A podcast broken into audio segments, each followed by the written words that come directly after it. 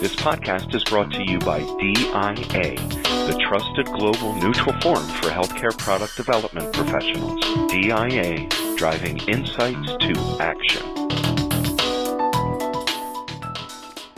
In April 2023, Professor John Skerritt left his position as Deputy Secretary of the Health Products Regulation Group in Australia after 11 years of exemplary public service.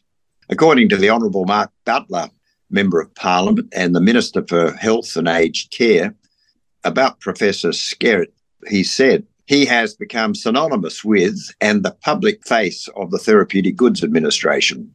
During this time, it was his reassurances that left Australians confident in the approval and regulation of medicines, vaccines, and treatments. That is uh, absolutely correct. I'm Rick Day. I'm the DIA Global Forum Regional Editor for Australia and New Zealand. Today it's my honour and pleasure to welcome Professor Skerritt to ask him to share his thoughts about his service to patients in Australia. So thank you very much for joining us today, John, and welcome. Thanks, Rick, and it's lovely to talk with you again. John, going back 11 years, what was it that attracted you to take on this very significant global regulatory agency that TGA actually is?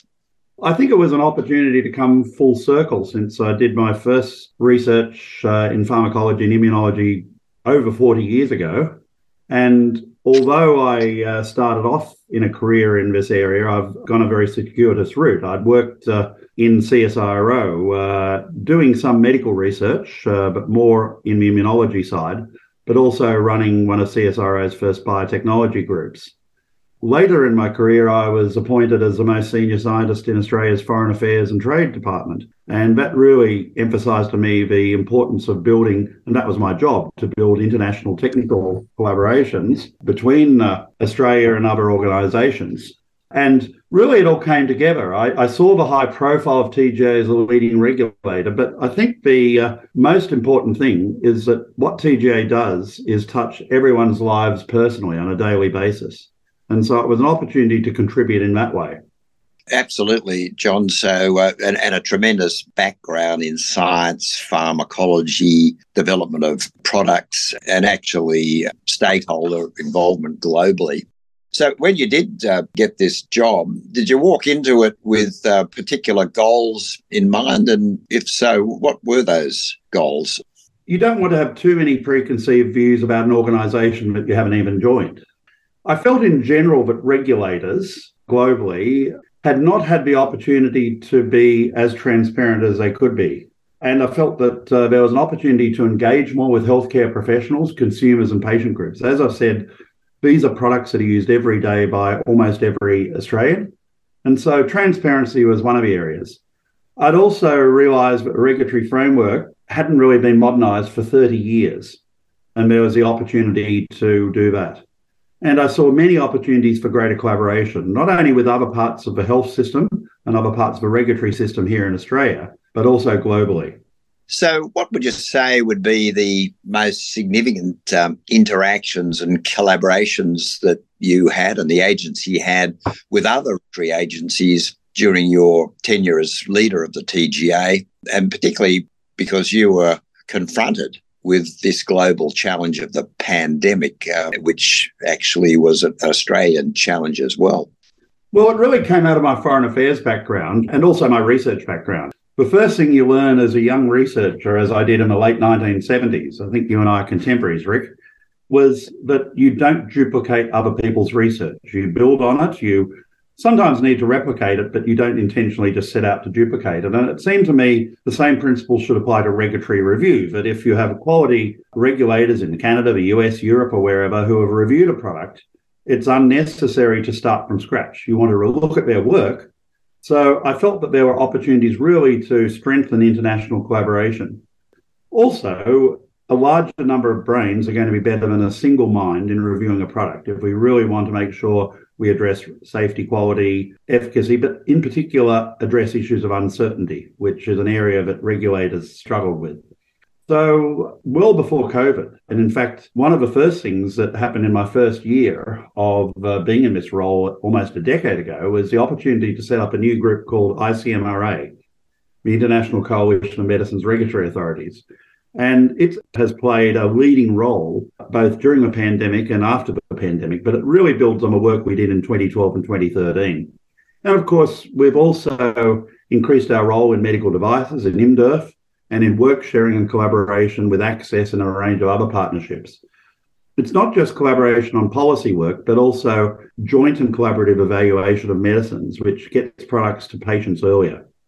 Those have been great accomplishments, and I think we've seen the fruits of those in terms of speed of access to not just drugs, but devices. And I think um, the value of very quick sharing globally between agencies I'd like to congratulate you on that particular aspect. Just on the matter of the pandemic itself and the uh, demands around the vaccines and then the antivirals, and uh, how that uh, groundwork that you really set up with ICMRA, for example, how that uh, played out for TGA and Australians well, of course, the pandemic changed everybody's lives uh, in just about every country of the world. But as far as TGA went, I'd never seen an organization with such a strong sense of mission. And people perform miracles at all levels. It wasn't all about me, whether it was looking at the review of vaccine applications, which continued over Christmas, New Year, looking at safety risks, which basically consumed Easter, or developing a whole new uh, framework for hand sanitizers. Now, that might appear trivial, but remember, there was a time where we were sanitizing our hands every 10 minutes. And of course, you couldn't get your hands on these products. So we worked together with the brewing industry and the winemaking industry, who had lost a lot of customers, especially from those that were tourist destinations, into converting their products into hand sanitizers. And we developed a whole new regulatory framework for hand sanitizers over a weekend. And perhaps people forget about that with hand sanitizers because now they've come down in cost. But for a while, a bottle of hand sanitizer was costing more than a good bottle of wine. The fact that we were able to be so nimble, but to reflect a bit more, and perhaps this comes down to one of the questions that uh, I know DIA members are very interested in what's really changed and what will stick, what will persist after COVID? Uh, perhaps I can just briefly cover that. Firstly, I think regulators have become a bit more comfortable in dealing with uncertainty. Uncertainty is the biggest challenge rather than benefit risk. Uh, as Donald Rumsfeld said, you know, the unknown unknowns are often the, the most challenging areas.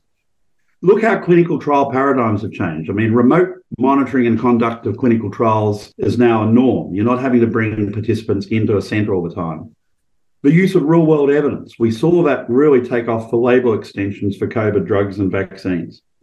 I've talked already about how regulators were both nimble and pragmatic. And yet, at the same time, regulators had to have a much greater role in being a public voice. And again, not just me, although I did get sick of my own picture on television every night, but regulators had to communicate to healthcare professionals, to consumers about the vaccines, about the products, what they knew and what they didn't know.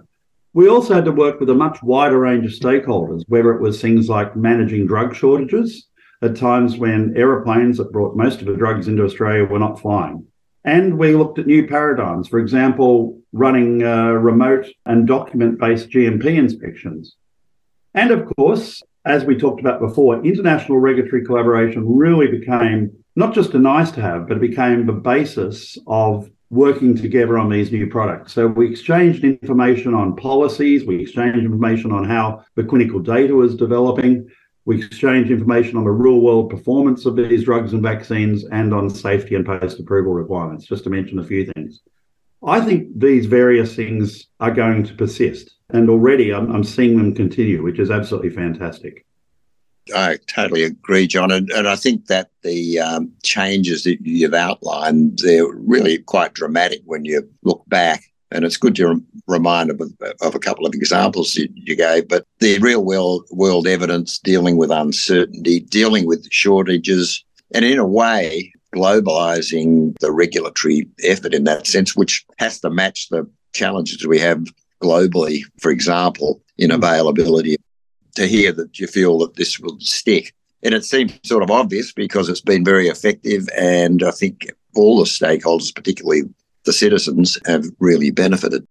John, there are a lot of accomplishments there that, that you're rightly proud of. I want to make sure that any burning accomplishments oh. that you haven't, like just note to our audience, I think would be terrific. Well, of course, they're not my personal accomplishments, but really the organisation had the privilege to lead both during the pandemic and before. Some of the other things that I'm very proud of TGA over the last decade have really been uh, things like uh, increased transparency as I said, I came in saying we just had to publish a lot more information for healthcare professionals and consumers so they could know more about their products. So, for example, people who get implantable medical devices now in Australia get a patient information leaflet and a patient information card. That's really important because so often people will have an operation and a year later, if there's pain, they can't remember what the name of the product was. And perhaps the uh, surgeon has retired or they've got to track them down or they didn't even know the name of the surgeon if it was done in a public hospital. I guess the biggest thing was actually the most significant changes to our regulatory framework. It hadn't been modernised since 1989 when TGA was created. And so we, over a four or five year program, following an external review, were able to basically root and branch modernise every aspect. And that brought in a whole lot of facilitated pathways for drugs and devices, such as priority review, but not just that. Every single area had changed. And if I could mention one other area, it was work we did on managing the opioid crisis. Maybe not a crisis at the same scale that the US has, but it was still a source of some hundreds of deaths in Australia every year. And prescription opioids were being often inappropriately prescribed and used for chronic non cancer pain. And so, again, by working together with the companies and working together with the healthcare professionals and changing the regulations, we tightened their labels for those drugs down to where opioids can really benefit, either in an acute or in a chronic framework. And uh, while it will take some years to see whether there's an impact on overdose and death, I'm told the numbers are going the right way. In fact, the last time I had a look at the opioid prescribing levels under Australia's pharmaceutical benefit scheme, that, there was a trend over the last two or three years to a decrease. And we were a small part of that, but one I'm very proud of. And as a clinician, I think just that point about the patient information about devices, implants. It's rather huge, you know, because we see people who need an MRI and no one remembers or knows what their um, stent or some other implant actually yeah. was or pacemaker. Is it compatible? That is a, a very large contribution that, that impacts so widely. Looking to the future a little bit, and looking at what's been accomplished, if you thought about what you would have liked to accomplish, you know, what, what's left to be done? I mean, it's an, unending list, I'm sure, but but particularly for current times, what are the things you think are called unfinished uh, or?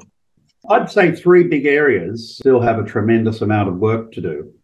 The first is the digital modernisation of TGA systems. Unfortunately, as a regulator, it's largely been cost recovered from industry. It's been hard to put aside resources to make sure the IT systems. So we know that when we, we can buy an airline ticket uh, online, we can see what seat we're in. We can see whether the plane is halfway between uh, New York and LA. We can monitor its progress people who put in submissions to us don't have the same ability. They can't see where their plane's over Colorado or whether it's over California. So there's a whole range of areas of modernization of TGA's digital systems. That's a work in progress. The program started a couple of years ago and it's just starting to show fruition, but there's a lot of work still to be done. The second uh, big area, which might be unique to Australia, is to implement decisions that I guess I helped drive late in my time with TGA, and that's on the regulation of nicotine vaping products. What we're trying to do in Australia is recognizing that there's really a youth epidemic of vaping.